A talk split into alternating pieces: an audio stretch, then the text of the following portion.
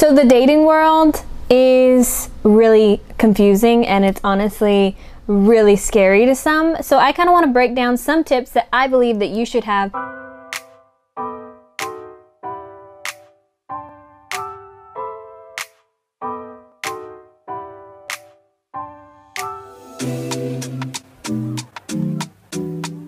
What's up y'all? Welcome back to Heart at Home. If this is your first time here, my name is Sammy and I'm so glad that you made it. Don't forget to like this video and subscribe to the channel while you're here. We're talking about being single and available. And if you're like, well, that's the same thing as being single, no it's not. Because there's single and satisfied, meaning you don't want to date. You're good by yourself. You're still figuring out yourself. You're still finding yourself. You're on this journey to loving yourself. And then they're single and available. That's when you've done all those things. You've found yourself.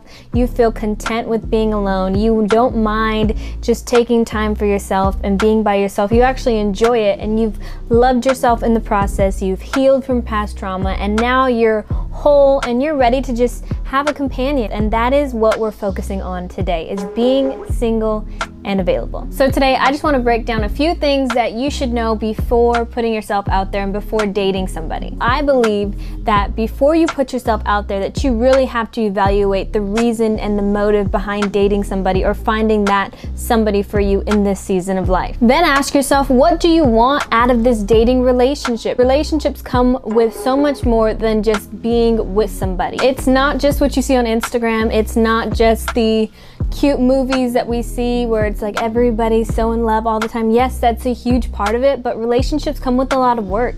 It's putting your time, your effort, your energy into somebody. It is putting your heart out there. It's allowing somebody to make their place of home in your heart, and that is a lot. It's a lot to put out there, and honestly, it's not something to just throw out there because you're worth so much more than being unprotected and reckless with your love life. You're worth somebody who is going to put you as a priority, prioritize your relationship, prioritize your friendship, make sure that you're healthy and that you're okay while in the relationship because honestly, there's a lot of people who just date just because they feel like they want to be with somebody and then when things hit the fan it gets really really messy and it just becomes this toxic cycle. So really when you are open to dating or when you want to push yourself out there to remember to date with the purpose and remind yourself of that along the way. Because there's going to be people who don't make the cut who you really wish did but ultimately they may not have aligned with the purpose that you have for your life. So I believe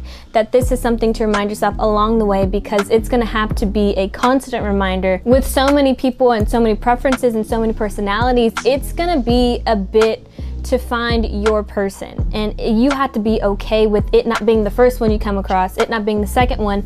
But as you progress in finding that person it's not putting yourself out there and it's not putting yourself at risk. It's kind of just maybe going out to coffee getting to know the person. If you see some things that may not align with your purpose for instance if they don't believe in marriage and you do that's huge you know?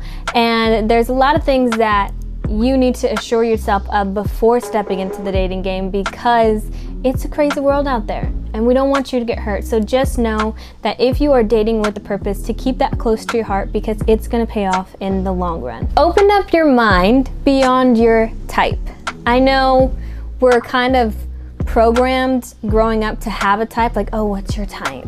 And we've established this type, but I would say if you're to date, and you feel like you are open to finding that companion, honestly, I would ask yourself how much that type has worked out for you. I know in my life, I stuck to a type and quite honestly, it wasn't it wasn't working out for me. So what I did is I went back to the drawing board and I really sat there and I'm like, okay, I don't want to type. That's when I started to dip into the thought of making a list of standards versus preferences. Your type is going to be your preference, okay? And some people will compromise their standards to fit their preference or to fit their type, and that's not what God has for you. Do not make someone pay for your past trauma. Less Parky here, let's talk about this one. I've came across a few stories where people go on the first date and you know they're getting to know each other and it's going great. And then the conversation comes up about past relationships and it's like well i have trust issues because my past relationship you know so this is where i really have a hard time trusting people. And honestly the part where it gets like really really messy is when you make the other person along the like along the lines prove to you that they're trustworthy and it's it's just a really and I mean as far as like I have trust issues and so you need to prove that you're worthy of my love or I have trust issues, so you need to prove that I'm worthy of being honest. And quite honestly, that is really unhealthy because you're having somebody alter their behavior to fit your belief of being worthy. And realistically, you should have that before dating. You should be so sure of your self worth before you date because if you don't, you're ultimately depending on somebody else to prove that to you or to make you believe that. And when you build that love upon this codependency, the moment inconsistency hits or the moment they didn't do something like they did in the past to prove to you how much you're worth, you are going to be so shattered because you built your relationship and you built this love upon codependency rather than acknowledging your trauma of your past before dating so that you are fully healed before walking into something and before demanding a healing or a somebody to fix that part of you in a new relationship. That's not going to work. And honestly, if somebody on the other end heard that and they were so sure of their self-worth and they were whole, they would probably tell you hey, you know, maybe this isn't the time. Maybe I'm not the right person to be that for you because I don't believe that that's something that I can do. I believe that's something only you can find within yourself. That is the response. Now, if you say, "Oh, I have trust issues," and you're gonna have to, you know, work to prove to me this, this, and this, or you constantly excuse your behavior because, like, "Oh, I have trust issues," "Oh, I have trust issues," and that other person is like totally okay with it, you may be dealing with two broken people here who are trying to fix each other, and that in itself may not be the best situation because y'all are two broken people trying to fix each other. And I don't know if you've heard, just like when you're on an airplane, you have to get your own oxygen mask before you can help somebody getting theirs. Meaning, you cannot help them if you have not helped yourself by healing your past traumas. And that's why it's so important to do so before stepping into a relationship. Next tip I would say is going into the dating world, know that you are committed to yourself. I see so many people often when they go out to date somebody, they instantly commit themselves to the relationship. And I'm not saying commitment as far as, you know, being faithful to that person. I'm saying commitment as far as feeling this sense of obligation. And some people commit themselves to the relationship. And early on into dating somebody, you can really start to see some red flags if they have any. And this is where you want to make sure that you're committed to yourself because yourself deep inside is saying, hey, this may not be something that will work. This may not be something that's going to be healthy for me to be in. This may be a little toxic in this area. And because I'm committed to myself, I can walk away from that knowing that's not something I want in my life. That's not something I want to be a part of, or this is not the kind of relationship I want in my future. And this is healthy. What's unhealthy is committing to a relationship and you've seen red flags and be like, well, I've already invested so much in it and I'm already in this relationship with this person, so I just, we'll just see where it goes from here on out. And often the red flags that you see in the beginning of dating somebody are the things that blow up as you continue to date them. So in dating, know beforehand that you are committed to yourself before you are committed to somebody else.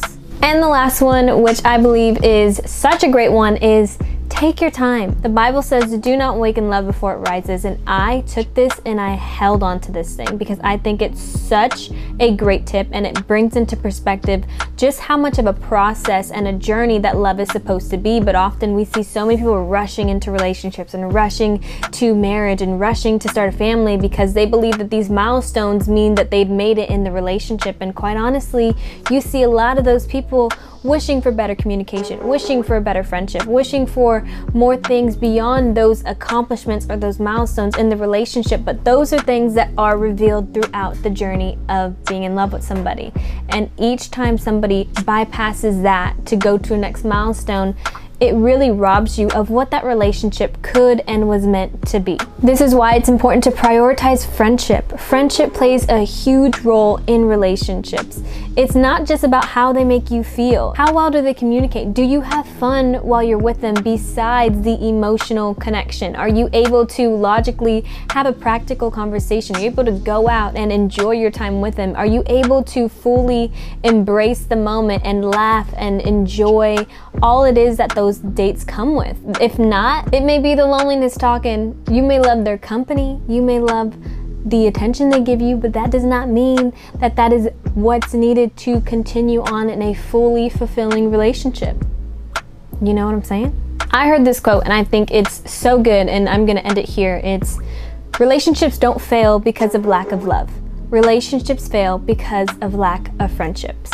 And I believe that is 100, 1000, a million percent true. If you establish that friendship before, it's like moving up in levels and it's enjoyable. It's such a fulfilling feeling beyond, oh my gosh, they gave me attention. Relationships are to be far beyond that. They're supposed to be a connection within your soul, connection within your mind, and connection within your heart. I believe those things are key things to look for when you start to date because if not, you'll rush into something just because it's available to you. And I just want to remind you that you're worth so much more than that. So these are all some tips that I believe will help you along the way, and I hope that you got so much out of them and continue to join us as we embrace this journey here at Heart at Home. So I will love y'all, and I will see you guys next time.